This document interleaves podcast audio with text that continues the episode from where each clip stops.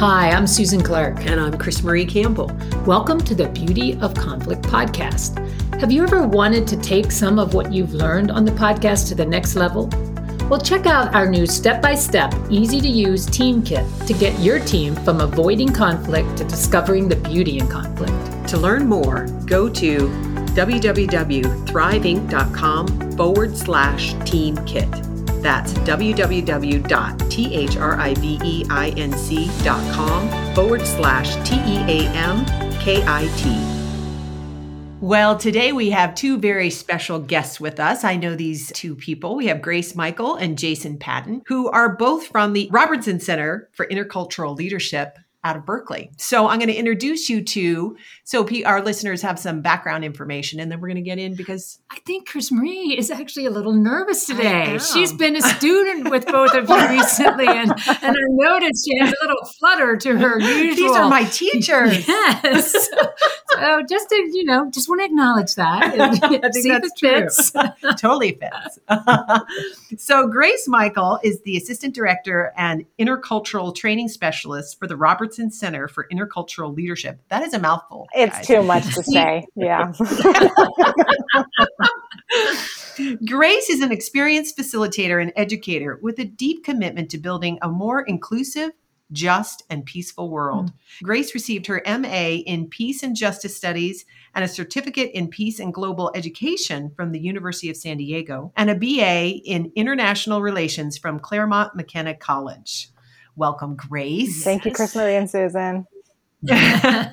and Jason Patent has a PhD. He's the director of the Robertson Center for Intercultural Leadership, CIL, has been involved in international and intercultural education for 30 years. Both, there was quite the list of various places oh you've both been that we yeah. did not include, but you yes. have extensive you backgrounds.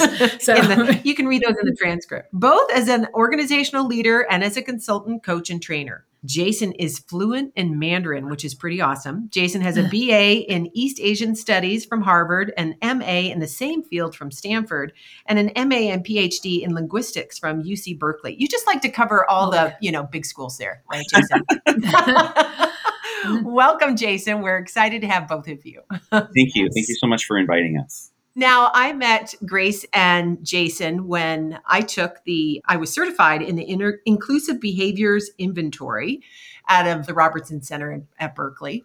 And it was a great program, very experiential learning. And Jason also has Montana roots, so we had a connection there. And it was just a really well run program. And I thought what I really liked is how you approach the topic of diversity, equity, and inclusion from a very broad international perspective. Mm-hmm. And it, it just seems so grounded because you have been dealing with these diversity issues across the globe for so long. So, you know, do you want to share kind of your context and a little bit about the program or the Robertson Center? Either one. Grace, do you want to? Yeah, why don't we jump in and start by telling you a little bit more about CIL and how it began? Because I think that provides some helpful context to understand the kind of unique way that we approach diversity, equity, and inclusion. Yeah. So, our department, CIL, is actually part of International House or iHouse at UC Berkeley. And iHouse is a living and learning community that has been around for 90 years. It's kind of a wow. iconic place on the UC Berkeley campus. And in uh, non pandemic times, this year has been an exception, but students are coming back. We typically have over 600 people, students, and scholars from over 70 countries that make International House their home while they are studying mm. and researching at Berkeley. And so our center was born, you know, prior to my tenure there, more than seven years ago, as a place initially to support the leadership development of International House residents to help these people who have gone on to be like Nobel Prize laureates and global leaders to really be able to leverage their experience at International House into their global leadership. And so our center was born as a kind of place of training and capacity building for residents. And then it grew and expanded into a consulting firm that works with all kinds of clients, both on the UC Berkeley campus with other departments, as well as other people around the globe. And we do these open enrollment and different certification programs, which CrisMarie got to participate in to help other trainers, leaders, facilitators, et cetera, bring this global DEI and intercultural lens into the work that they do. So that's how we were born. And so, because of that, we bring this very kind of world global lens to everything we do, which is unique within what's happening in the world of diversity, equity, inclusion right now in the US. And we have, I think, because of that, some interesting approaches that we can tell you more about. I just really want to underscore, Grace, yeah, the history that's involved in the mm-hmm. Intercultural Center and also you know the like the type of the quality of human that goes through there and goes on to influence the world. And i think sometimes in american business we can be so myopic about the dollar and succeeding and having the larger lens that global lens i think really brings in humanity. That's just the sense i had when i was with my peers in that training that i went through and it's it just really gave me more inspiration about the impact. Mm-hmm. Jason, do you want to chime in? Yeah, thank you. And the fact, I think Grace kind of summarized the history really, really well. One quick note, just on the on the tool itself, the Inclusive Behaviors Inventory, just so the so your listeners know, that's not a CIL thing. That's a, Aperian Global instrument that they invented, and then we partnered up with them to create this certification program.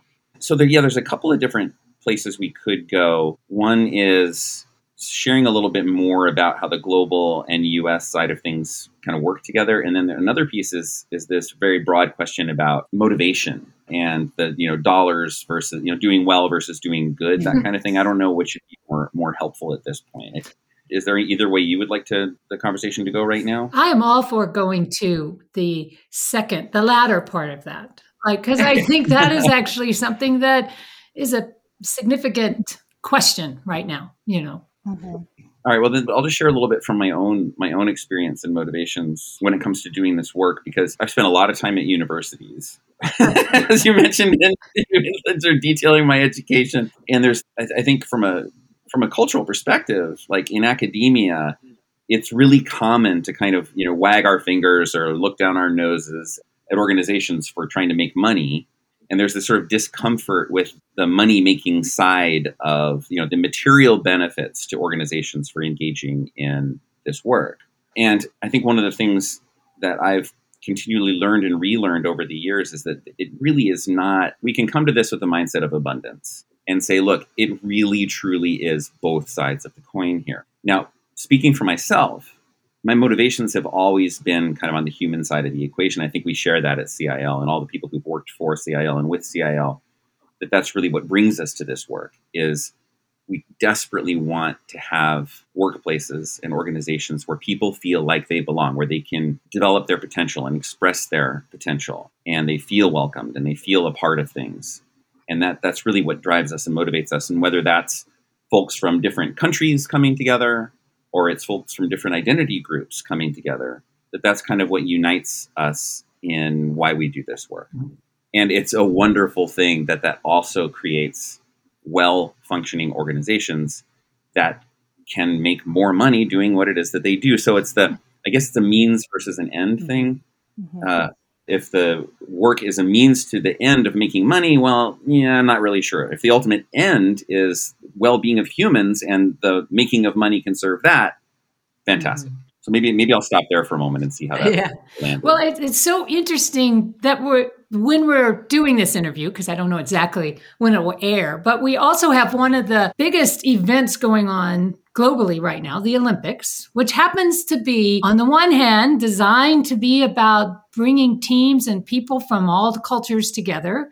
It's also a business. Mm-hmm. And it's also about, and there's no question, at least from our lens and how it gets handled and addressed, that the commercialization of it, the questions going into this Olympics, should it have even happened with everything going on? And yet, all those things you're talking about there are these moments in the Olympics that there's no question mm-hmm. that this is a powerful demonstration of people coming together in a way that brings kind of the best and the worst of this very question foregrounds and we see how it plays out. Like watching Simone Biles finally bring mental health issues as this is a real issue to the equation and be so exceptional in it, but also be really, you know, even her teammates said, criticized from the outside, but mm-hmm. supported on the inside. I mean, there's a whole little, I don't know whether you guys study that, but just a whole makeup of what's happening at the Olympics that seems very related to the what you're talking about and how to pull that off. And that's always the challenge money versus people, Absolutely. results versus people, you know. And Simone had a quote today we are not just entertainers, we're humans. Mm-hmm. And I think that was a kind of a beautiful statement to be made. I don't know if anyone else could have said it and pulled it off the way she did because yeah. she has that influence because of who she is. Yeah. Not everybody gets that chance. Mm-hmm. So, you know. I, so I appreciate you saying that, Susan. And I'm, I'm actually I'm going to venture just a little bit into something that I'm not, I'm going to limit myself here because this is not an area of expertise for me. But just this morning, I was reflecting on this a little bit about, I know that as a fan, I'm a sports fan. I confess to being a sports fan. And, and then I think about, it's such just sports, it's like stardom generally, this, this whole phenomenon of stardom. I know that I license myself to dehumanize them because mm. they're so wealthy and they're so famous and everybody wants money and fame and they have what everybody wants. So we can go ahead and dehumanize them and that's fine. And I, I think that Simone Biles calling attention to mental health issues, and before her, Naomi Osaka, I think yep. led the way in, in, the world of tennis as well. Yes, mm-hmm. is really causing me to take another look at that. Like that's really nasty. I don't, I don't like that, and I think that this is a real opportunity for us to grow as a society and also globally in mm-hmm. terms of just not allowing ourselves to dehumanize, no matter how rich and famous people are. So that's outside my area of expertise. So I'm going to stop there. But I, but I really appreciate you highlighting kind of the human equation there. Yeah. Mm-hmm. Yeah. Well, I think it, it comes up in business as well, though, because mm-hmm. we can dehumanize people in the business sector in the exact same way. Yes. You know, like, okay, these are big money making people. That's all they are. And we do the same, same thing. Or you know, the um, you're just a cog in the wheel. Yeah, that's the, a, kind of yeah. the I'm just a cog. In the, I can dehumanize myself. Yeah, yeah. Grace, mm-hmm. do you mm-hmm. want to chime in? Yeah, I mean, I love this conversation and I love the fact that you're highlighting kind of the paradox of the Olympics as both this uniting force and amazing opportunity for kind of intercultural learning. Cause, you know, it's such a beautiful thing. You watch the opening ceremony, you see, like, I watched it and I, I had tears in my eyes as they were like, the Japanese you know performers were building this amazing creation and seeing people kind of being invited into that experience of Japanese culture so on the one hand, there's all this beauty, there's this unity, and then there's kind of this, you know, dark side of things, which is maybe the exploitation of the athletes and mm. the case of Simone Biles in particular, you know, she's somebody who kind of experienced all kinds of horrendous things with the Larry Nassar case back in the day. She's been through so much, you know. So mm-hmm. all that's to say that I see her and Naomi Osaka and these other athletes as really demonstrating courageous leadership in the face of kind of resisting the status quo and treating things as, you know, we're not going to be in service of just the bottom line. We're not going to be in service of just performing and or being a cog in the machine. And ultimately, I think that relates so much to the work that we do at CIL and that we're training people to do as inclusion leaders in whatever space, whatever industry they're working in. So, you know, going back to this program that, that CrisMarie took and this inclusive behaviors inventory, you know, one of the there's there's two categories that we look at within that this relates to for me.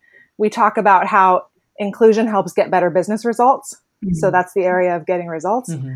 But we also talk about becoming a champion for mm-hmm. inclusion. Mm-hmm and becoming the person who in your organization is going to you know push the status quo and actually try to shift the culture of the company mm. to one that is a place where people actually feel welcome where people feel like they belong where people feel like they're valued and can be themselves and if we're only doing the you know getting results like oh it's good to have a diverse team here oh you know it's good to make sure that we are celebrating Pride Month and that we have something going on for disability awareness. Then it becomes very performative. Yeah, um, yeah. But if we are actually, you know, helping people to lead in a way that pushes the status quo and that challenges the company to shift its culture, that's for me why I'm in this work and why kind of I admire what has been happening in the Olympics. And mm-hmm. and those two things are both happening right now at the same time at the global and domestic level in terms of kind of where companies are at as they reckon with inclusion and the history of racism and oppression in this country and globally. So it's all very connected. Mm-hmm. Yeah, I just have to chime in because you're making me think when I was at the Olympics, I was a rower in the 1988 Olympics in Seoul. And that I heard yeah. about that. and I have to tell you, my experience at the when we all and they don't get to do this at this Olympics, but we were all in the Olympic Village living together. So we'd go to dinner and you'd sit next to the West German mm. bikers because this is before the wall fell down and sit next to the gymnast from another country and all these different people. And it felt like it was actually a similar feeling I felt when I lived as a little kid on a military base which was like, oh, you're next door, you're part of the pack. It was automatic inclusion. And that was the same mm-hmm. at the Olympic Village because it didn't matter if somebody had won a lot of medals or anything. Everybody had this automatic respect and inclusion. And it felt so, so powerful. And I know for me, I didn't stand up to it wasn't sexual abuse, but just abusive leadership uh, coaching. And just I felt like I was a cog in the wheel. I have mm-hmm. to do mm-hmm. that. And it took me 10 years after the Olympics to start to deal with my own mental mm-hmm. health issues and the angst because of that high pressure performance. Like I am an object and I have to perform. I'm nothing if I don't. That's really what I thought.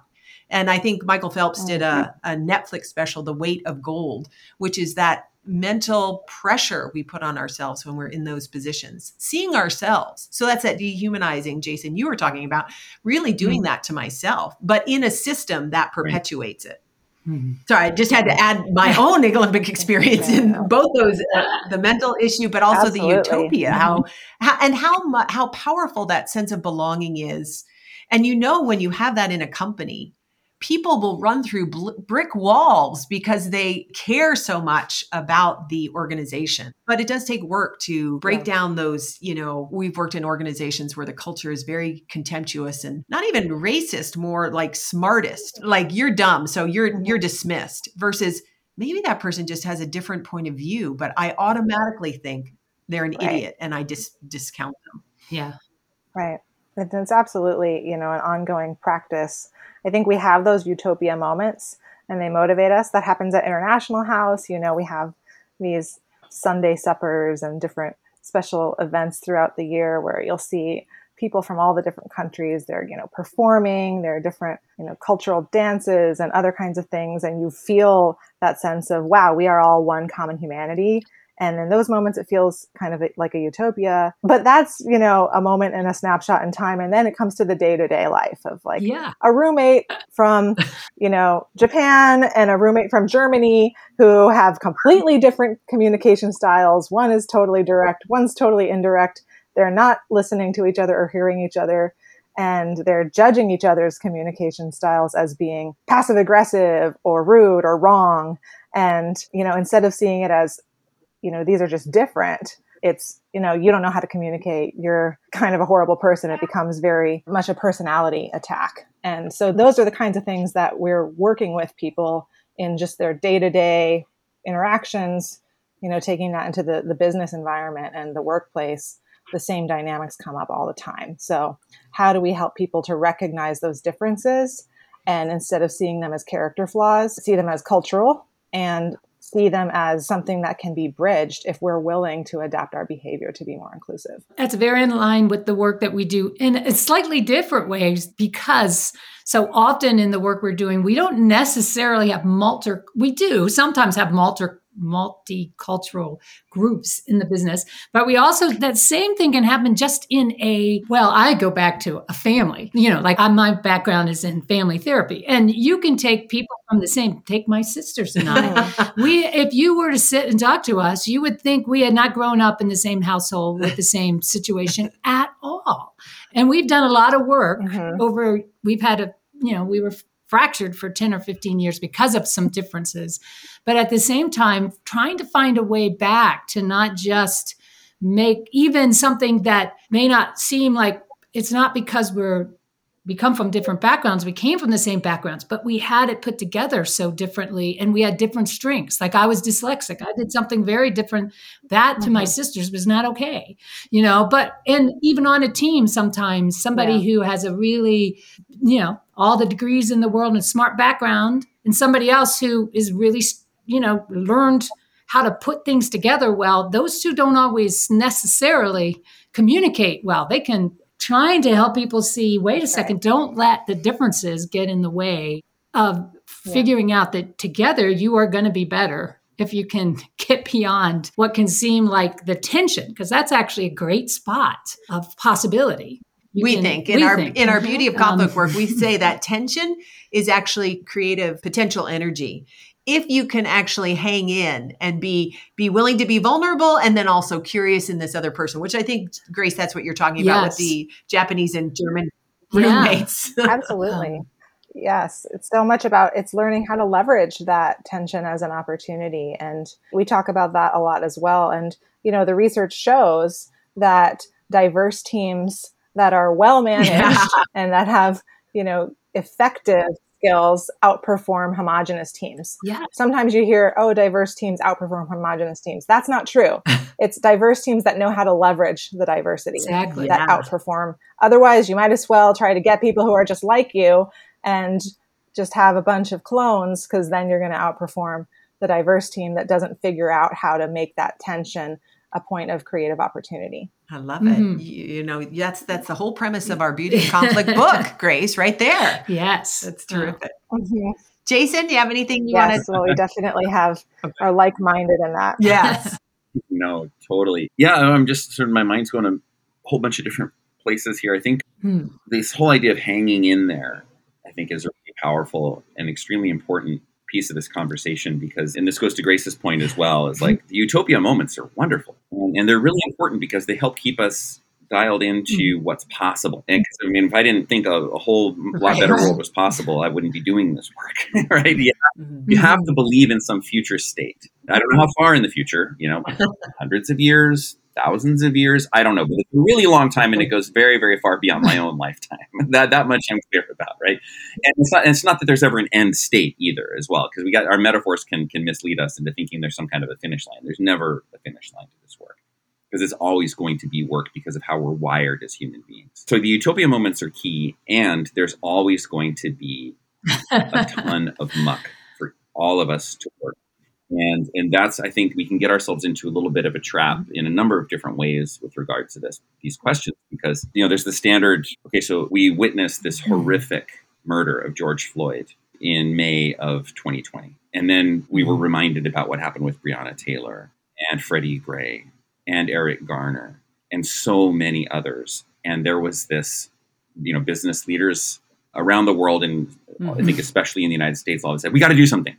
We've got this thing and we have to handle it. It's a business problem and we have to handle it. And missing kind of the, the, the, the, larger set of challenges that we have here, which is that if you want to take white supremacy as an mm-hmm. example, it lives inside of each and every one of us to moment and it shows up in different ways, but it's there. It is, it's not like, it's not like we can just sort of like a surgeon, like surgically cut it out. Mm. It's baked into us as, as a society and as a planet, really. I mean, white supremacy is a, is a global phenomenon and that, that points to a lot of different things but i want to come back to this looking inside of each of us looking inside of ourselves and trying to come to terms with our idea mm-hmm. of ourselves as good people because on, on some level we, we kind of need to believe that we're motivated by good and that we have good intentions and that there's good reasons for the choices that we make and the actions that we take. Reconciling that with the nastiness that is that lives inside of each of us as well the part of us mm-hmm. that that could kill another person the part of us that needs to put ourselves above other people. And I kind of like that's the part of this work that the most challenging and also the most rewarding for me personally. And where where possible, I like to f- focus our attention because because I, I really think that that first of all, if we don't do that, if each of us isn't engaged in that, then then whatever lofty goals we're trying to accomplish are going to be either impossible or significantly more challenging to accomplish. But also just because yes, I just feel like we, we have, there's this kind of dual nature to humanity that philosophers and theologians and and everybody has been pointing to for millennia. And we we've got to deal with all aspects of our beautifully and horribly complex humanity. Um, we, are, we are totally with you on that. We are actually big believers that until people recognize their own potential for violence and realize that we all participate in it, there's no I mean, yes, right now we're as a white person, I can go that direction, but from the time we all have it within us mm-hmm. to be mm-hmm. violent. in every way shape or form i mean some people the work is to actually see that they're they're not violent but most for most of us the thing we're facing is our shadow our shadow includes the side that doesn't recognize we're really not good people sometimes we're nasty sometimes we're horrible sometimes we do things. And until we can actually talk about those things in some sort of pathway you know i, I just think you know I, I, did i did a lot of work up in the, the northern communities up in canada with a, a, lot of the indigenous people. And i was often you know brought in with some friends of mine but i was the only person who was not indigenous but what i loved was there they had a lot of processes that are now considered to be restorative justice but the way that they would go about it sometimes when they would do it at their best was so profound to see people in the same circle sitting there dealing with each other with some pretty horrific things that had been done. And yeah. I think we're still not very good at that. Yeah, and no. we want it to be over. We want to find the fault in somebody and get rid of, cut out the the black the dark holes or whatever and assume now it's now it's good but yeah. that i agree with you it really is me looking inside and seeing how am i that same how do i have that potential and that's actually the life changing moment and the sustainable. How am I good and how am I bad? How am I evil? How am I, you know, and to own both. Yeah. Grace, do you have anything that you want to say? I so appreciate you sharing that about your work, Susan. And it's very much aligned with what brought me into this work and into this field. You know, you kind of heard in my bio, I have this background in studying peace, which some people scoff at, you know, and they think peace is some kind of an ideal and very much like I apologize for the train going by in the background. okay. It'll just be part of our show. um, but for me, you know, being a peacemaker is about being able to actually work through a process of healing and forgiveness mm-hmm. and reconciliation, which it sounds like these communities that you've worked with, you know, that they're actually making that a part of their practice and so that's initially what got me into my career was I wanted to work in contexts where there was violence and violent conflict and war and help to, you know, negotiate peace settlements, mm-hmm. so on and so forth. And I traveled and worked in several conflict affected countries, including Peru and Myanmar, which is the country oh. of my mom's heritage, and did several community based initiatives around helping people to build the skills for inner intercultural dialogue and for educating the young people to be peace builders, etc. And then I kind of realized while I was abroad in Myanmar, that's actually when Trump was elected. and I saw, wow, look at what's happening in my own country. Mm. Look at the polarization, look at the breakdown, and just the extreme views on either side of the spectrum that are kind of causing our democracy to fall apart. Mm-hmm. So I need to be working on these issues in my own cultural context in my own country and not trying to go fix other places. And mm-hmm. so I, I, came back to the US and that's when I started this role at CIL. And, you know, we work in a very in a very different level in terms of helping people in their professional development and in day-to-day practices for inclusion, but I still consider it to be peace building work. Mm-hmm. And I still mm-hmm. consider it to be a way that we are trying to bring about you know, a world ultimately that's going to work for everyone and not just for some because we're teaching people skills to actually listen to one another, value one another, and not, you know, write people off, not cancel each other, mm-hmm. and actually try to, like we've already said, work through the conflicts and hear the different perspectives. Because I do believe that that's necessary for the survival of this country and the world given kind of the global challenges that we're facing right now. So, yeah, it's I think a healing journey that we need to be I see that we are on and that we need to engage in even more because there's just so much, you know, deep division right now. Mm-hmm. Well, and I think you touched on a I think an important point. Like you brought, you know, you were talking about your wanting that peace. And it's kind of like I think when you talk peace, you're actually, it reminds me, I have friends who often talk about, you know, the great Beatles song, All You Need Is Love. And I'm kind of like, yeah, it's a great word. Mm-hmm. But if you actually think love always means you feel good, and that it's the utopia.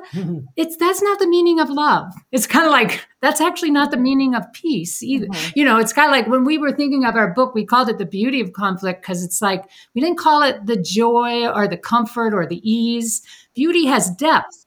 So does Right. Peace has to have that depth. It right. has to have the contrast. It has to have the yeah. dissonance and the willingness for someone. I mean, like right now, I think we're facing the fact that people, some, many people have good reasons to be enraged, angry, but, mm-hmm. you know, all sorts of things. And it's not like, you know, get yeah. over it. Mm-hmm. It's like, no, you have to be willing to sit and hear, totally. hear that without making that person wrong. And if yes. I'm over here sitting here feeling intense shame, I need to be able to sit in that and not try to get out of it by saying, you know, but I, I'm doing better now. I, I gave a million dollars or, you know, I did. And until we can sit in those hard feelings, that I think is where we would find peace, but it's not a comfortable peace. It's a, it's a place.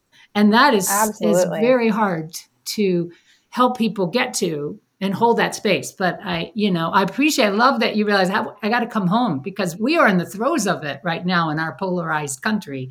You know? So we appreciate you working at home. Yes. so. Now, if any, we're coming to closure, but we don't have to close. If there's anything else you want to say, or if you also want to share about what people can because you folks made yourselves available during the pandemic to us not just people at that could come and stay at intercultural robertson center ihouse. But if there's other things you want to say about what you're offering and how people can work with you this would be a great time. Yes. Sure. I think one of the more exciting things that we got to do this year was launch our first train the mm-hmm. trainer program. So that was our global dei practitioner institute is what we called it. And that was an opportunity for people to basically learn to teach and facilitate the same kind of content that we've been doing for the past number of years because we had been told by many people you know how do you do what you do? And you all need to replicate yourselves. So we decided to create this training institute. So uh, if folks are interested in, in becoming you know trainers of this work then they should reach out to us at cil at berkeley.edu and again, they can participate in our other certification programs like what CrisMarie participated in. But on a kind of just day to day practical level, I, I just really encourage people to practice this discomfort. we call it bravery. You know, when you see a polarizing conversation coming up and you, you know, start to notice in yourself what is, where is my kind of discomfort coming from and what is that about? And, and being able to sit with that and actually work through it instead of reacting to it. And I think we just, this is work for everyone in our society to be doing right now. So, you know, I hope you can stay connected with us and we, we share thought leadership pieces as well in our social media and we can continue to build a community of people who are trying to be conscious about being inclusive.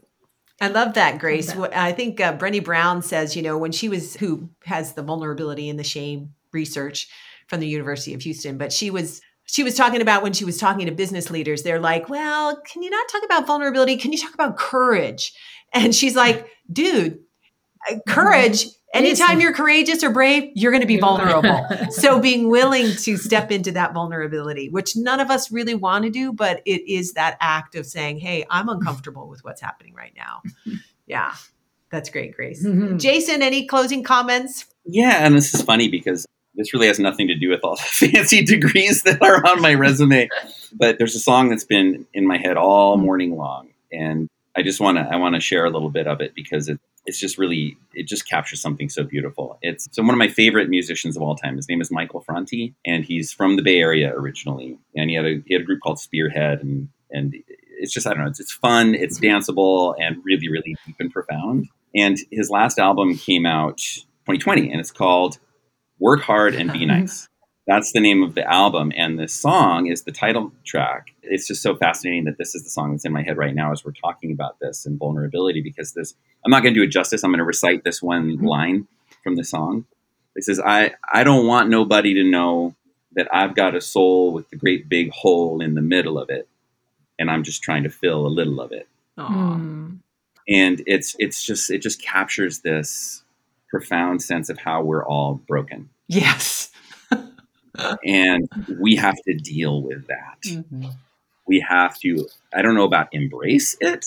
You know, that might, I don't even, we, there's a whole bunch of verbs we could pick to go with that, but at least at the very least, notice that when and how we're trying to push it away and wish it away. And I think so much of the being able to sit with discomfort is just sitting with our own pain mm-hmm. and our own brokenness. Mm-hmm. So as far as like sort of day to day stuff goes, and again, I'm not I'm not a psychotherapist, I'm not a professional healer, right? It's it, or any of that stuff. But I think there's so much power in that, and I recommend that you go and listen to to that entire album and and specifically that song. Oh, uh, we will. yes. Susan is a huge uh, music fan, yeah, so that's going to be the next thing we do today. Is going to be listening to that. Exactly. And I do think both of you uh, are so in line with the work that we do, and business leaders so much want to or humans in general want to bounce off our pain and bounce out of it. And what we coach and what mm-hmm. you two are both saying is, hey, actually be interested and curious about what is going on for you rather than just reacting from it and that mm-hmm. discomfort is yeah. informative and it would help uh, it helps us heal that that little hole a little bit you know fill that hole a little bit mm-hmm. and i prefer the notion that you know the idea i love that idea of broken. There's another great song. It's from the ugly dolls you know not really you know profound music choices here but i'm broken and i'm beautiful. And the mm-hmm. idea that you know broken open is actually the only way to heal so it's not really that you're broken. You're only broken when you leave yourself in that place of doing it alone. Once you mm-hmm. realize that, then there's a path out. So, you know, you can listen to the ugly dolls and I'll listen to the other. you know, both, both work. Now we could we could probably talk to you for yeah, hours. Yeah. We've so enjoyed having you both here. And I can't recommend your training. I know it's appearing Global does the tools, but the way that you go about training is very experiential, which is in line with our work. It really helps people integrate the material in a really powerful way and develop relationships, yeah. which is the web that supports us taking this out further. So I just really want to mm-hmm. applaud the work that you do and encourage people to check it out. And we'll put the links in the show notes. And thank you, Grace and Jason, for spending time with us today. Yeah, true joy right. and privilege. Thank you so much. Thank you both so us. much. It's been a pleasure to, to share this space yeah. with you all. Thanks for joining us. We hope you found today's episode valuable. We know you're busy, and we want to make it easy for you to understand how conflict may be showing up in a way that's impacting your team negatively. We recorded the first three chapters of our book for you to listen to for free. Get your free audio sample at thriveinc.com forward slash free sample. That's T H R I V E I N C dot com forward slash F R E E S A M P L E.